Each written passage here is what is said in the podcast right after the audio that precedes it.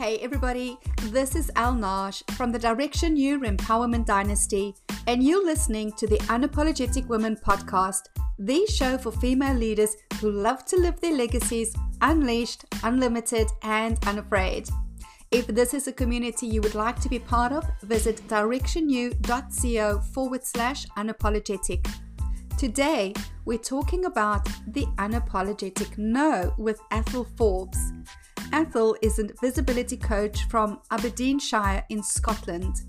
She started her career in oil and gas and worked for corporate as a performance coach who was floated into teams to increase production.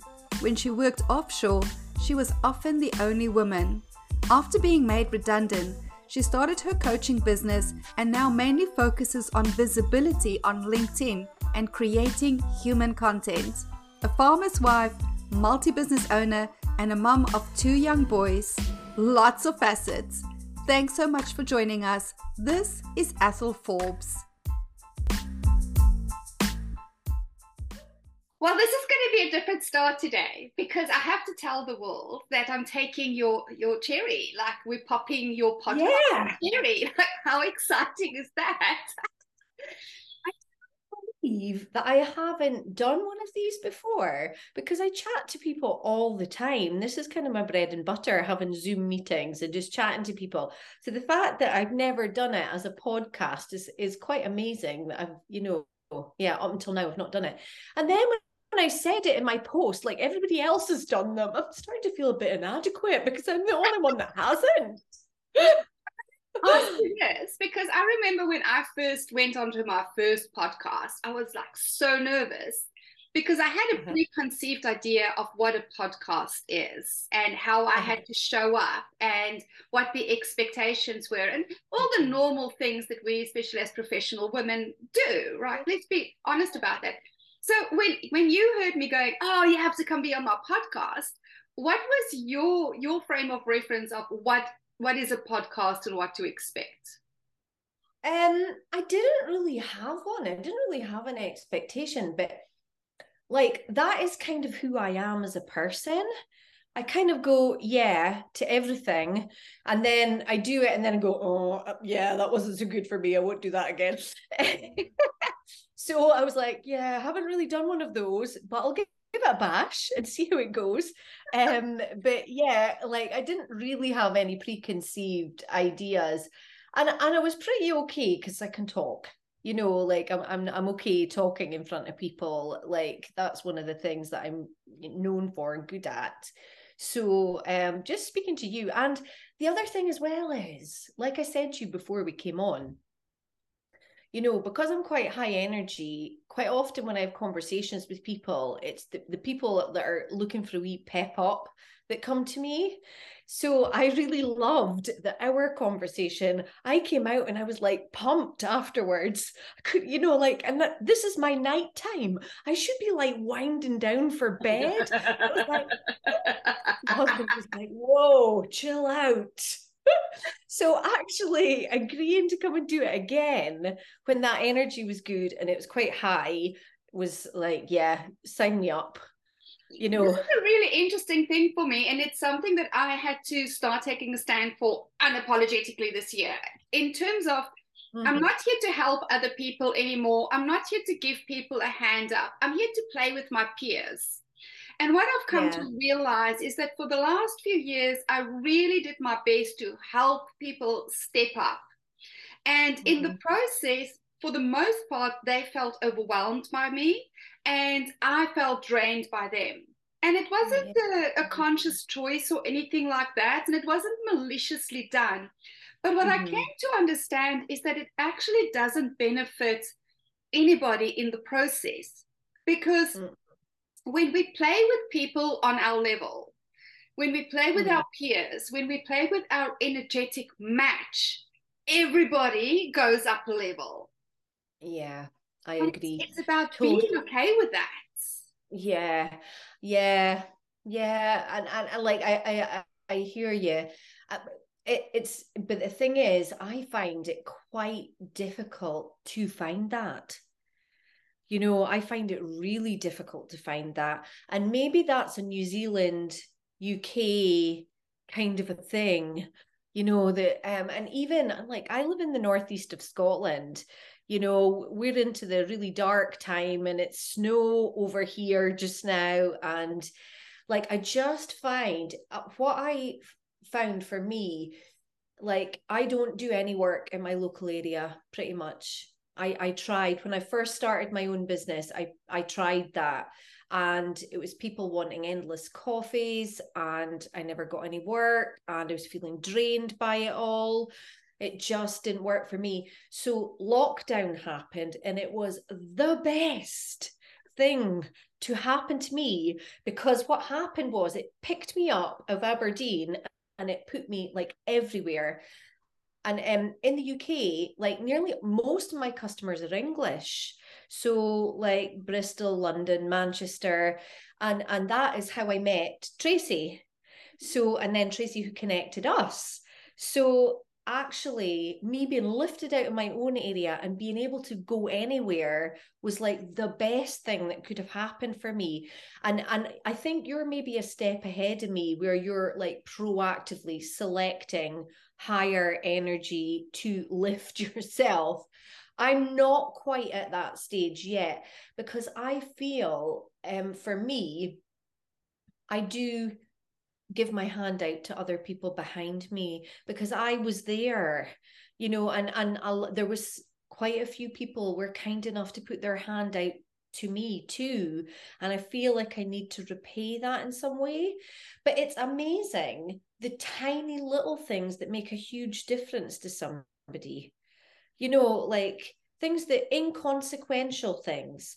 Like I've I've done speaking a few times and one of my favorite stories about that was I had done a speaking workshop and I t- told this story um about my colleague that I worked with, and I was really stressed.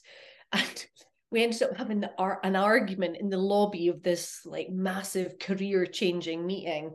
And it was career changing because just that morning they had my mum had called and told me that they were stopping her treatment for her cancer and i had got my auntie to take her to the hospital that day because i had this massive meeting and so anyway at lunchtime she phoned and told me and i was i was absolutely destroyed. And i went back into my team and and this was like for me this meeting was a massive meeting for me.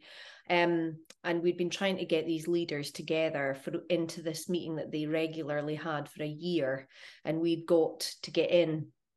And freddie that i worked with he was like i can do it Athole but it just won't be the same without you you know that it won't be the same without you being there. And he says, and I just don't want you to miss the opportunity of this. And my mum was like, don't you dare come home. If you can't change anything this afternoon, if you come home, I'll be really angry. You can't change what they've said. And, you know, I, so I sat there and I was like, I, don't like, I don't even know how I'm going to be able to do this meeting. And then Freddie, Freddie was like, I'll drive, you know, you don't even have to drive there. I'll drive you there. So, so we got there and and um anyway, we were standing in the lobby and he said, I've got something for you. So I was expecting this like, and he reached into his bag and he handed me a banana. I was like, Are you on drugs? How is that going to help? And um, he said, uh, Well, I read somewhere that if you eat a banana, it calms your nerves. I'm like, Freddie, he's like, just eat the banana. And, and and the thing is, Freddie was so kind and nice. He was like being really stroppy with me. So anyway, I ate the banana. And we went into the meeting, and it was like an outer body experience. We went in um, with our elbows out, like ready to be fighting them to get us to come and do the work. And I like, you know, when you drive somewhere and you're like, how did I get here? That's what happened. Yeah. and, and like it was like the whole meeting didn't happen. And then it was like i walked through the door nothing happened. And the next thing i knew i was at the end where we were due to finish. And they were arguing over which team we would go and work with first. And i came away going what on earth happened there i just like switched into another gear where i was totally not like with myself. It was it was the most weird expect you know like weird thing to happen. So anyway i'd gone to do a speaking gig. I told that story and then um, i went to do a speaking gig probably about two years after that. And i was waiting at the side of the stage and this lady came past me and she she was obviously late and she, she said have you had a banana today and I'm like, I've only ever told that story once. but but like that, that was a tiny little thing that you wouldn't think was an important thing. But obviously it it meant something to her. But but you know, that's an example of something tiny, inconsequential that you give away to somebody and they remember it. And I remember us having the conversation as well about two. You I remember you saying that um like I say, sometimes people come back to me and go, Oh, that bit of advice you gave me, thought was, you know, it was really good. And I'm sitting there going, What bit of advice? I can't remember what it was that I said. and like I sit there hoping that they'll like let me know what it was. But I remember you saying that um that happens to you too. Sometimes you give a bit of advice and it just it like beams down from the sky and comes out of your mouth. And then they say, What was that again? You're like, I don't know. And, and when you said that, I was like, I totally understand that because that happens to me too. Yes. Isn't it odd? It comes to me and through me. And I am the receiver as I am the receiver. As in, if you think of a receiving tower, I am the receiver of the signal and I get to mm-hmm. receive the message, which is always a blessing for myself. And then I get to be the transmitter of that, and somebody else gets to receive. And that's how mm-hmm. I came to understand that we really are enough. We, we can stop trying so bloody hard. We are enough. Things that for us is inconsequential and just just seems obvious and stuff mm-hmm. is a gift for other people. Um, and that's why I stopped censoring myself. And it's why I've stopped mm, thinking that, oh, well, you know, they don't need to hear this, or that's just stupid, or I'm not going to write this, or I'm not going to do this little thing. If it's authentic to me, then it's meant to be. And when it's meant to be, then it's always something that somebody else needs without them even knowing it or without them needing to mm-hmm. ask it because we're all in this mm. together. We're like we're co-creating. We're all in this together. Yeah, I think that that's a really interesting thing because like I I did a video a little while ago about communication and and like why children are much better at it than us. They think it, they say it, it's out, done. I don't like you today, mummy you know, or when oh my wee one, I'm going to kick you. He would come up and tell you he was going to kick you, and then he would kick you. You know, like ism he is. But um, but it's just so like it just comes like right out. And and I what I did is I drew it on a board about how that works with adults.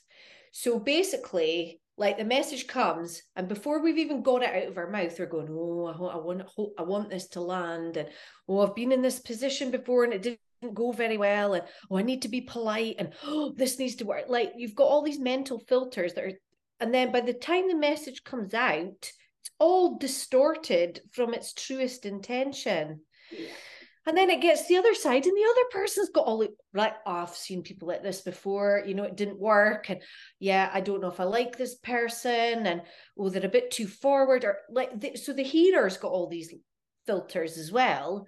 And and so by the time the message comes from here out your mouth and through the filters over to the other person through their filters and then them to hear it the intention of the message gets totally lost. Exactly and whoever needs to hear the message don't hear it. And I, I, had somebody reach out to me this morning and she was like oh you know the message isn't seem to be landing for people. They don't quite understand um, the concept of thought leadership. Should we then make it like a something? And i said to her here's what i've come to understand. When i use the language that i use the people who are embodying thought leadership, creativity, artistry, pioneering, they get it. I don't need to explain it to them. When I don't use that language, they can't hear me because then I'm not speaking their language. When I hmm. start mm. explaining things, it's people who think they want to be it. But it's like little girls who all say they want to be ballerinas. Once you get to have to practice every day and stand at the bar and lose your toenails and get the ugly feet and stuff, then they go, oh no, this is not what I thought it was. Yeah. And this, mm-hmm. because it's not their sole identity for this lifetime. It's not the sole identity that's here to evolve through this lifetime, but it looks nice from the outside. Now, I find mm. the same happens in areas like when we talk about the pioneers and the thought leaders and the artists and the creatives. Everybody thinks it looks so cool from the outside. And then when you explain to them, they go, Yeah, yeah, that's me. But when it co- comes to the embodiment thereof, of the embracing the discomfort, the unknown, having the audacity to say things the way that you see it in a way that other people don't see it, getting rejected mm-hmm. by people, getting attacked by people, then they go, Oh no, I just want the safety of replication. And it's mm-hmm. okay mm-hmm. if that is what you are here to do in this lifetime. But yeah. we need to stop filtering our message mm-hmm. because in the mm-hmm. process the message gets lost it's for the lost. people who need to receive it absolutely and you know like i was having a really i was training some people yesterday i think it was and no it was monday i was training them and we were speaking about feedback now feedback is my job like that is all I do all day, every day. People speak to me about stuff and I go, Have you thought about this? You could do that. Mm, I don't know. Like that's what I do. That's for that is my purpose on this planet is you know feeding back to people stuff whatever that is but i think the thing about feedback is the memo that we don't get is you can tell people to get lost. You don't have to accept their feedback. And and like what i say about feedback is i wish i had got that when i was so much younger. You know i worked for a big corporate for 11 years very male orientated lots of really technical guys. And when it came to giving feedback the feedback was often on me as a human being rather than my delivery of work. And I would twist myself in knots trying to adjust to the feedback that they had given me. But I've actually now got to a place in my life that I'm like, okay, that's your opinion, but I don't agree with it. And I'm not going to do that because that is who I am as a human being. And if you don't like it, it's kind of tough and I, I don't do it in an arsy way to try and be ah. confrontational or anything. Like I remember I had a proposal last year. Well, that no, I think it was maybe two years ago, and I got asked to come in and do a proposal for this um, renewable energy company, and I broke my, my own rule about not writing proposals. So I my I had done it before and been burned where my work was stolen. Um, and I'd been asked to do it again, but this time I agreed to it because I got told that there was nobody else involved but me. So I was quite happy to write a proposal because there wasn't anybody, well, as far as I was led to believe, there was nobody else being considered for the work. So anyway, we did all the meetings and I wrote the proposal up and I had like a plan of how we were going to execute it, blah, blah, blah, blah. And then the guy that had asked me in, who loved me, was like, mm, I thought the MD's wanting a meeting with you. And I'm like, okay. And um, he's gone and asked around about you and everything's been glowing, but there's been one thing that has come back that has worried him. I'm like, okay. He, he said, you know, people are saying that you're quite direct. and and I was like, but I am. And um, he said, he kind of did the sucking the air over his teeth thing. And I said, but that's why you love me. And he was like, yes, that is why I love you. And I said, and I wouldn't say I'm direct, I would say I'm honest. Mm-hmm. I said, but if you're wanting me to come in and be um, blowing smoke up people's backsides, um, that that isn't what I'm all about. And you know, maybe I'm not the right person for this work. And he was like, Athole. And I'm like, I'm being honest here. Like, I can't change who I am. And and like if he has an issue with my style, then he'd be better off getting somebody else.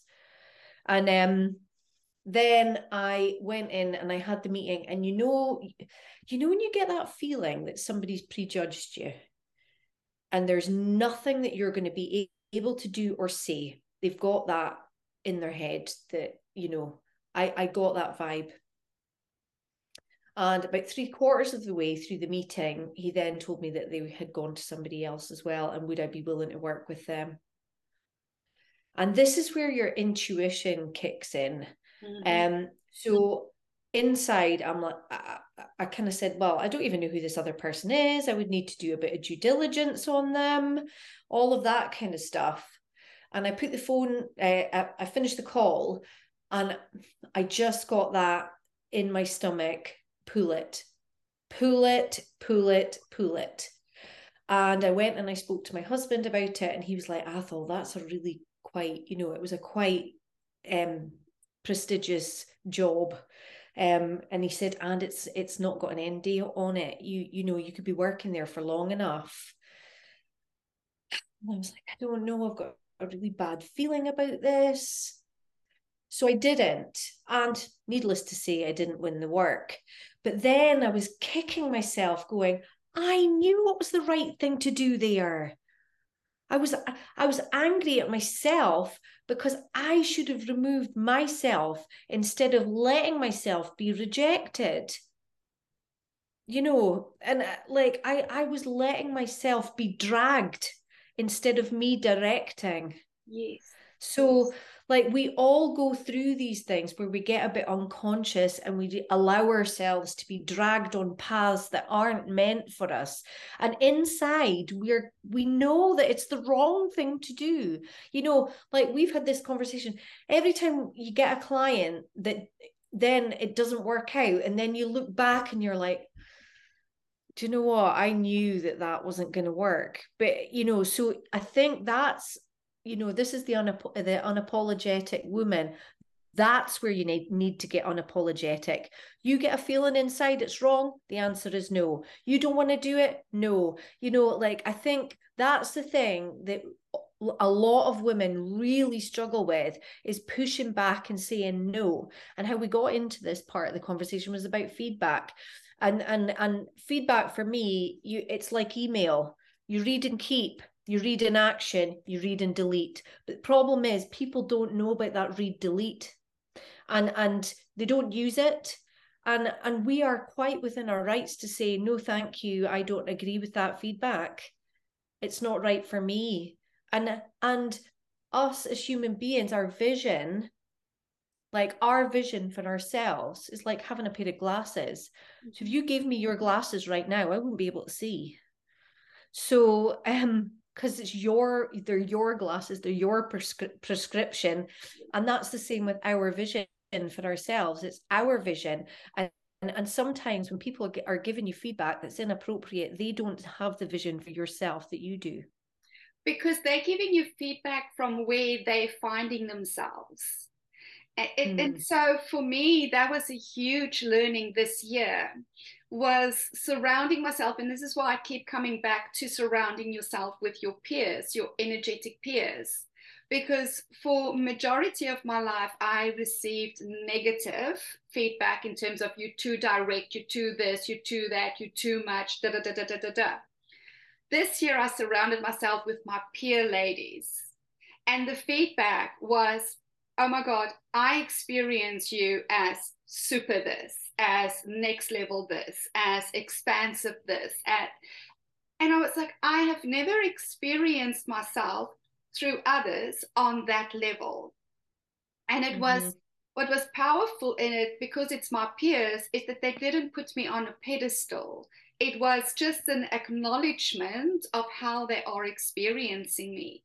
And I think that that mm-hmm. is really important for us as women to start doing as well. Surround yourself with women who see you in your best light and feed it back as normal, not as making you pedestal worthy. It's just, well, of course you're a badass, Athole. Of course you're direct. Of course I love that about you. Of course you're funny. Of course you're high vibe as fuck. Of course you're intelligent. Of course you would run these things. Of course they would ask you to do it. Because that's how I experience you. I experience the best in you, but it mm. comes from me having done the work to experience the best in myself. We mm-hmm. can't give to others what we can't give to ourselves. And so a lot of the times when people do take issue with us, and, and I receive tons of negative feedback from people, right? Mm-hmm. And I'm good with that because I get that they get to experience me like that. I no longer attempt to adjust myself to have people like me. Mm-hmm. And it's Absolutely. one of the things that I talk about so much, and I'm pissing off so many people in saying we really have to start pushing back against the message that we're given that we have to be known, liked, and trusted. I do not agree with that message to the very core of my being, because at the end of the day, how much do people really know you? They get to know what you want them to know about you. How much mm. do they like you? They like you depending on their mood on the day and if you are saying something that they like to hear when you say mm. something that they don't like to hear they don't like you anymore so likability is very mood dependent and people are moody mm. as fuck so my thing is people must either love me or hate me the people who love me don't always like me but they love me and the people yeah. who hate me, well, they never like me anyway. So I'm cool with that too. Yeah. What did it take for you to become unapologetic? What did it take for you to to be to say, mm. well, actually, I'm good with me. Thank you. Thank you for the feedback. Yeah, yeah. I'm good. Do you know what? A lot of pain mm. and getting through all that.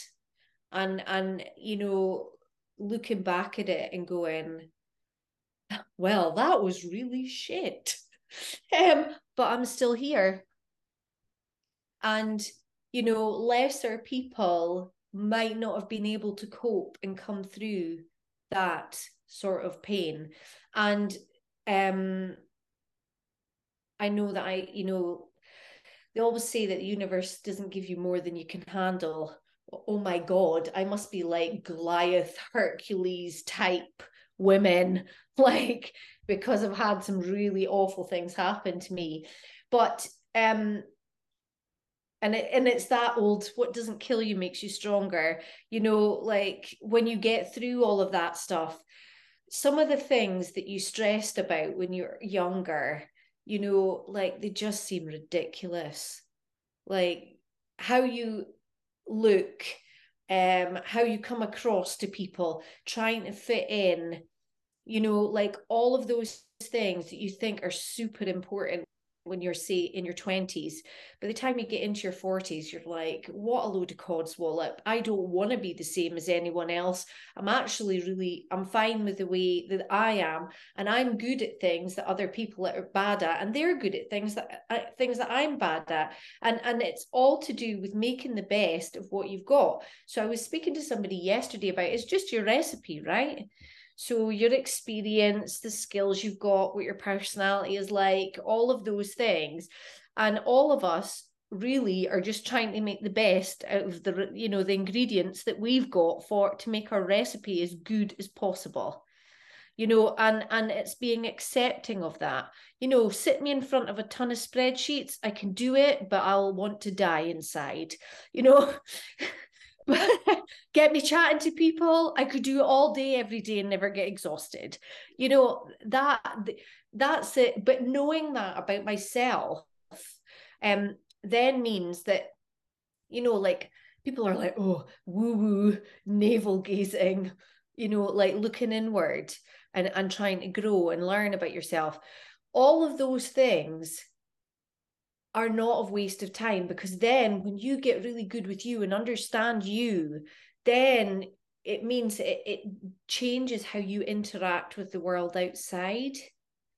Because you know well this is my special and if i put it there it won't work. So like i wrote a post today about your seed. You know if you take a seed and you put it in the dark with no water and no light it dies Whereas if you take the seed and you put it in the light and you water it and somebody takes care of it, it grows and it blooms. And that's the same for us. But when you know what your seed is, you can put it in the right place. It's when you don't know what your seed is. And then the thing that frustrates me the most is people that are unwilling to look in to see what their seed is.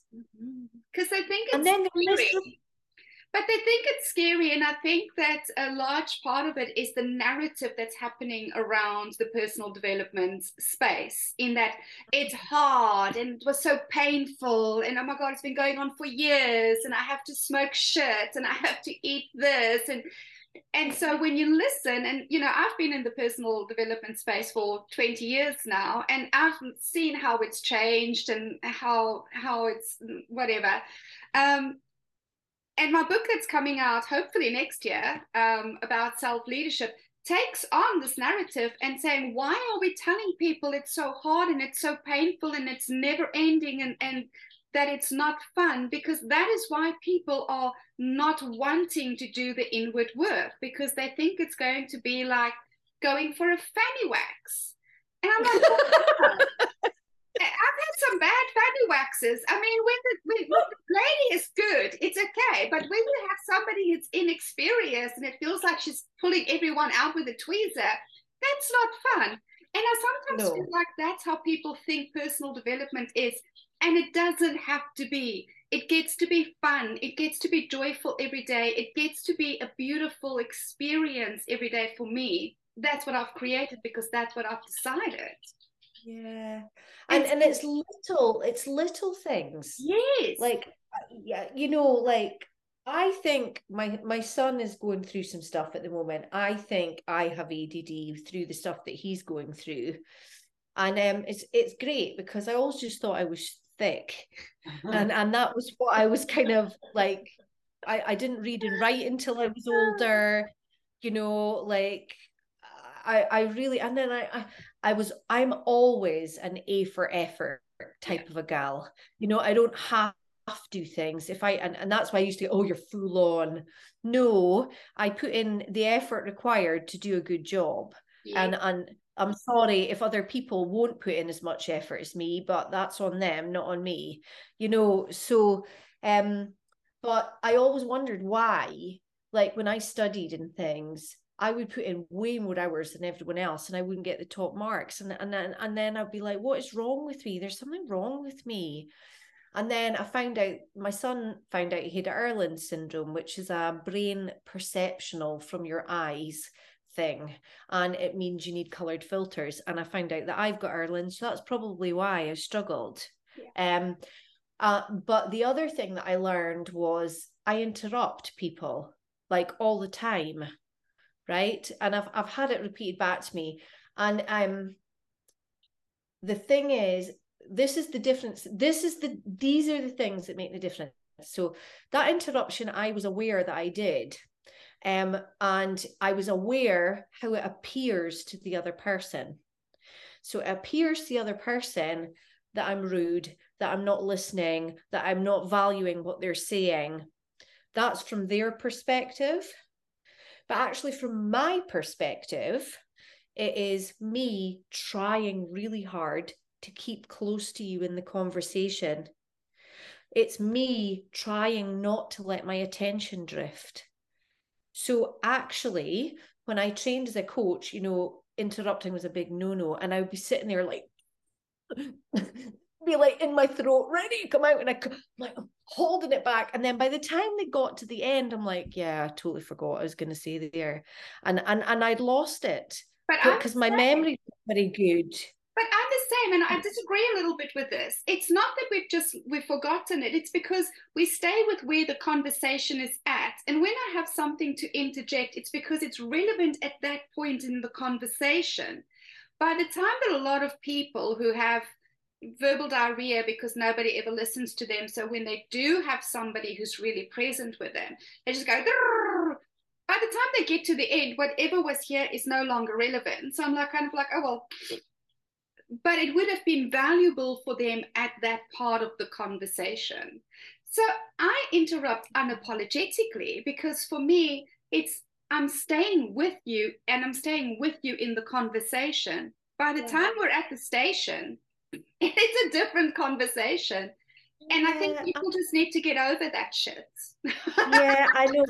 And, and and the thing is, the conversation I had, it was with my husband, and and he kept saying, "You keep interrupting me," and I'm like, "But I'm always going to interrupt you. We've been married for 15 years. You know, you think you would have maybe worked out by now that this is what happens when we have a conversation.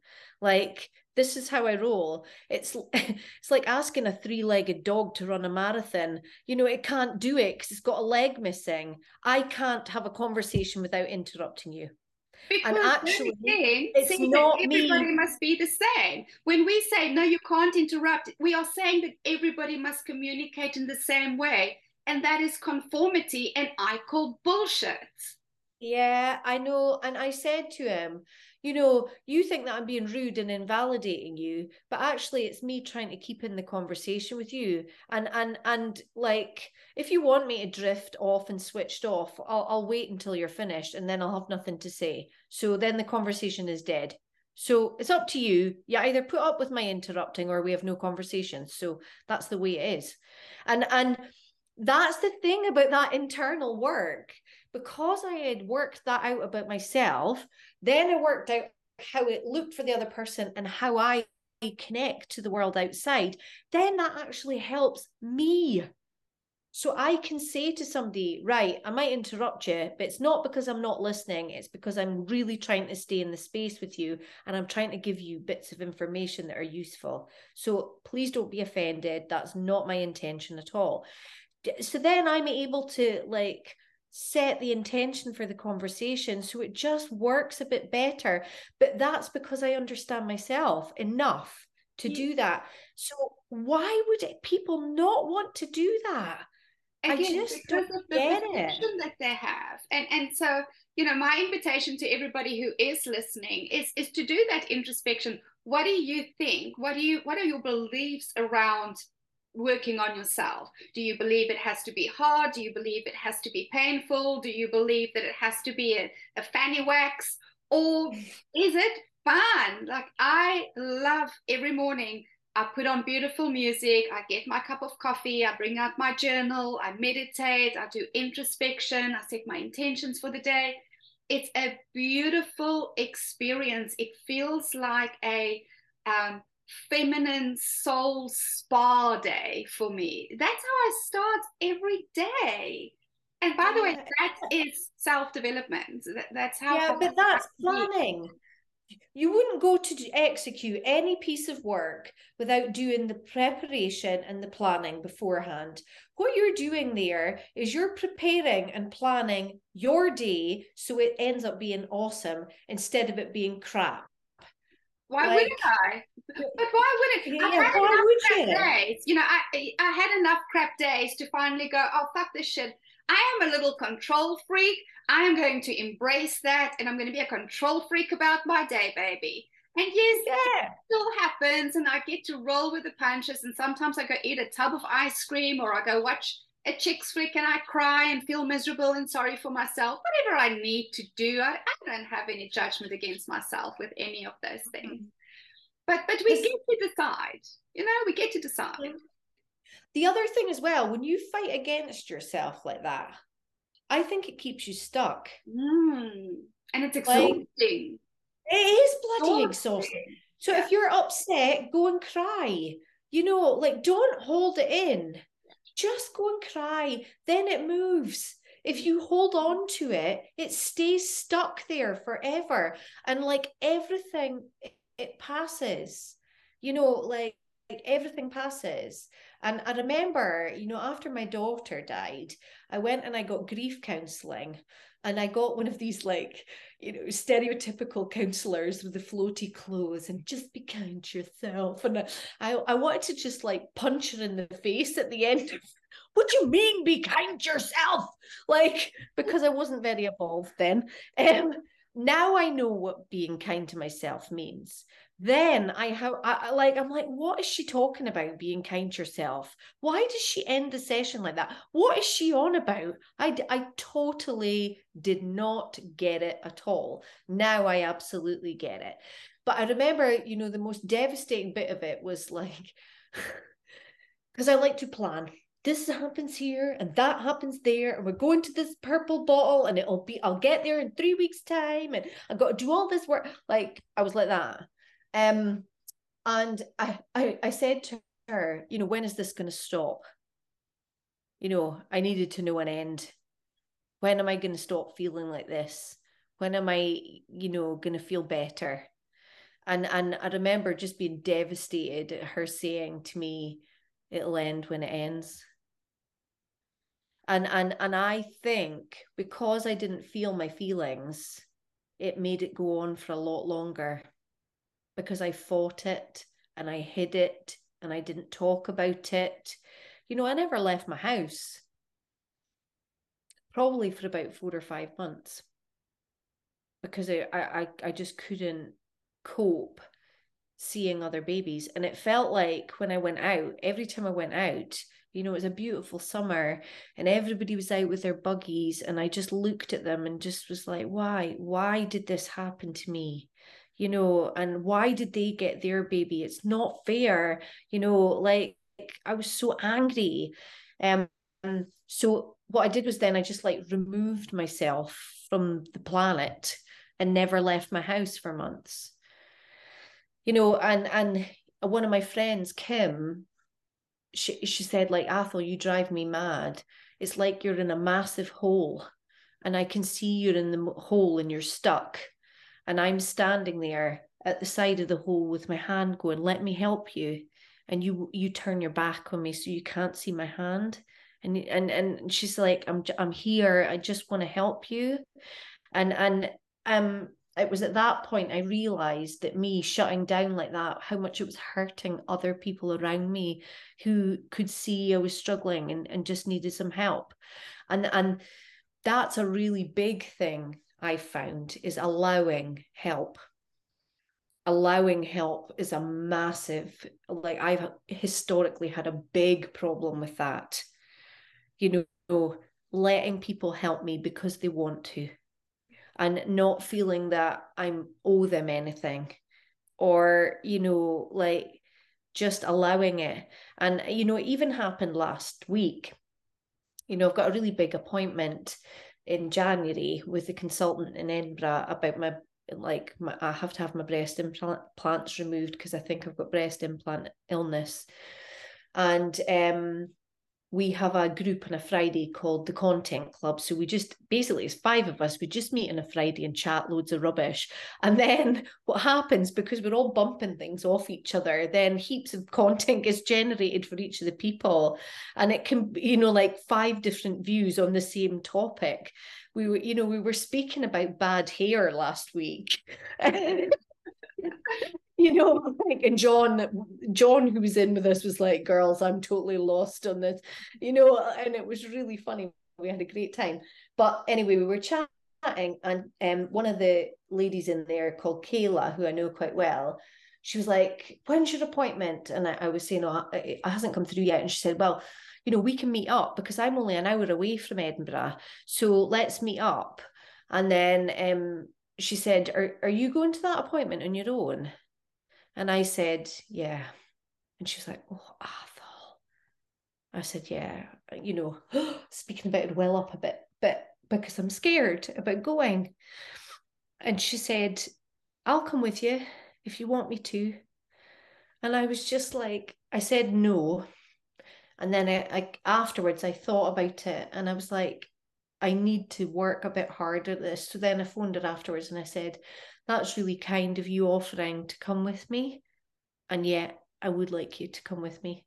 you know so that allowing is a big thing because i think and and this is to do with being stuck in that as well it's allowing yourself to have the feelings mm-hmm. it's allowing yourself to get help it's allowing yourself to just be who you are you know and and it's like a self-imposed prison that we put ourselves into. And and it's unnecessary.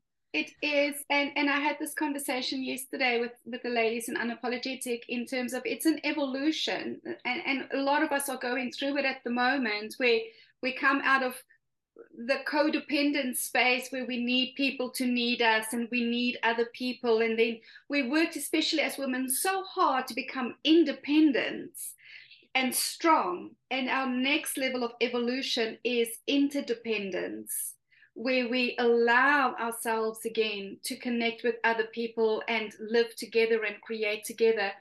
And it takes a lot of, of trust, trust in ourselves and trust in other people. And a lot of us come from a background where things happen and we stop trusting others. And so it's just easier to to control the mm. elements by doing it ourselves and not needing other people.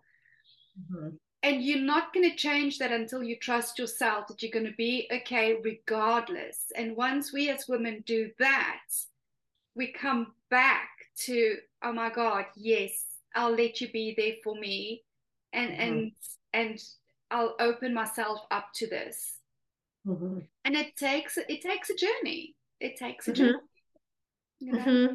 and and i think the other thing as well is as women we want to help and support each other.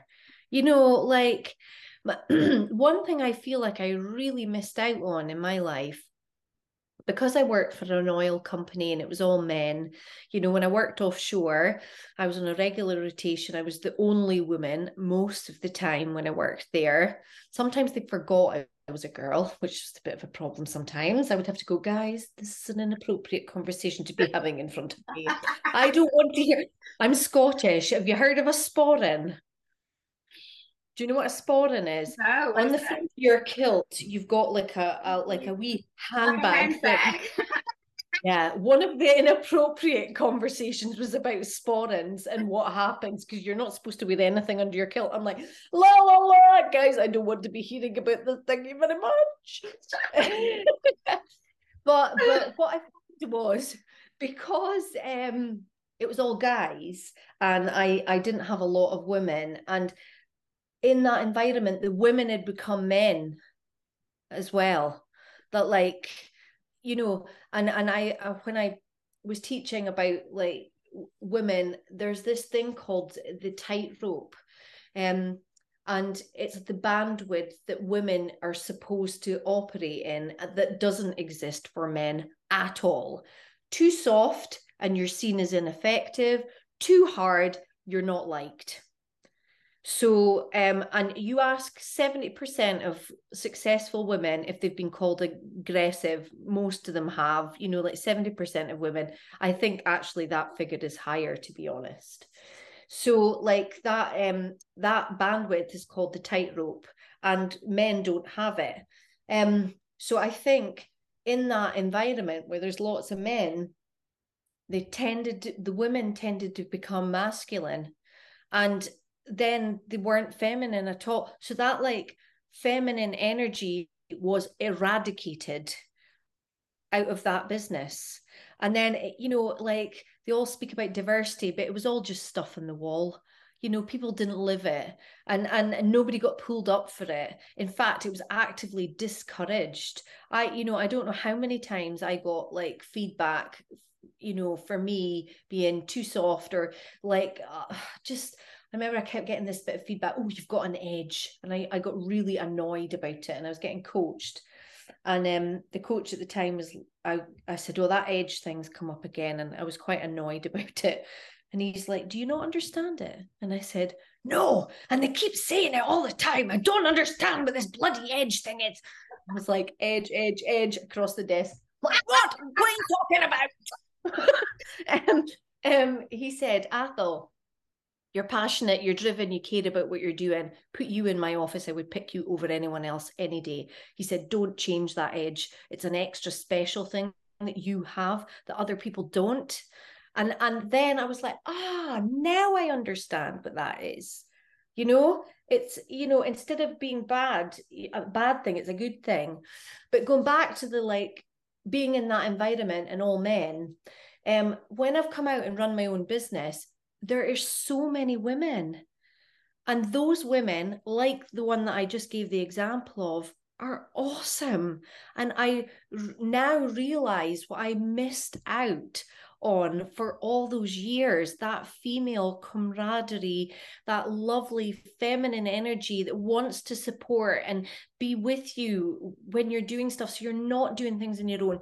And, and you feel supported and encouraged and included and all these lovely things that when I was working in that really masculine environment, I didn't have at all, but I needed.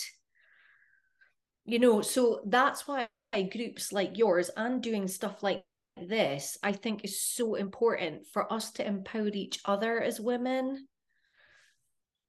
For us to co-evolve as women. And and that is a beautiful space when we start actually co-evolving because we come from a space of having done so much work to get to the emotional maturity to now see the best in each other yeah, that for me is the magic mm-hmm. Patty, we could talk yeah. all day, and, and, I'm very aware we might have to get you on for your second podcast. Just saying. So, so I do unfortunately have to wrap this up because I, you know, the listeners have to get on and cook supper. What do you mm-hmm. take an unapologetic stand for in the world? Uh, my unapologetic stand is you just be yourself. Like sod everyone else. Don't, don't change yourself. You're fine the way you are. You're not broken. You're perfect. You are the way that you're supposed to be. And don't change it at all was this a pleasant enough experience that you're going to do this again yes but then you're special like I don't know if I would get that. I don't know if I would get that elevated frequency being able to go off like with other people. They'd probably be trying to make me stick to rules a bit too much. And I'm like, Oh, right. No lubrication required with me. It's like all fun and shenanigans. Honey, thank you so much. This was a very rich conversation. Um, I want to honor you in the depth of what you shared today so openly and so freely from a space of being healed. Um, there were some really deep content here um, that I know a lot of women probably have never spoken about that they have been through. Um, how, how do these mm. women connect with you? How do our listeners connect with you? Probably the best place to connect with me is LinkedIn. That's where I hang out most of the time. So, um, and I've got a really weird name. So it's Athole Forbes. It's A T H O L E. There aren't that many. And if you do find any, they're usually guys because my parents, in their infinite wisdom, gave me a boy's name. um, but if you look for an Athole um, with and it's female, it'll be me. So connect with me on LinkedIn. That's probably the best place, and just drop me a DM. Yeah, beautiful. Thank you so much, and we will put the links down below for everybody as well. So. Okay, that's the end of today. So, to all the listeners, thank you so much for joining us. As always, I hope that you found incredible value in spending this time with us connect with Ethel. She is the real thing. What you see is what you get with her. And why wouldn't you want to connect with her? Honestly, I only bring fabulous women onto the show anyway. Um, thank you so much for this. And we look forward to having another power conversation with you next week for the Unapologetically Gifted Businesswoman podcast. Have an amazing day further. Cheers.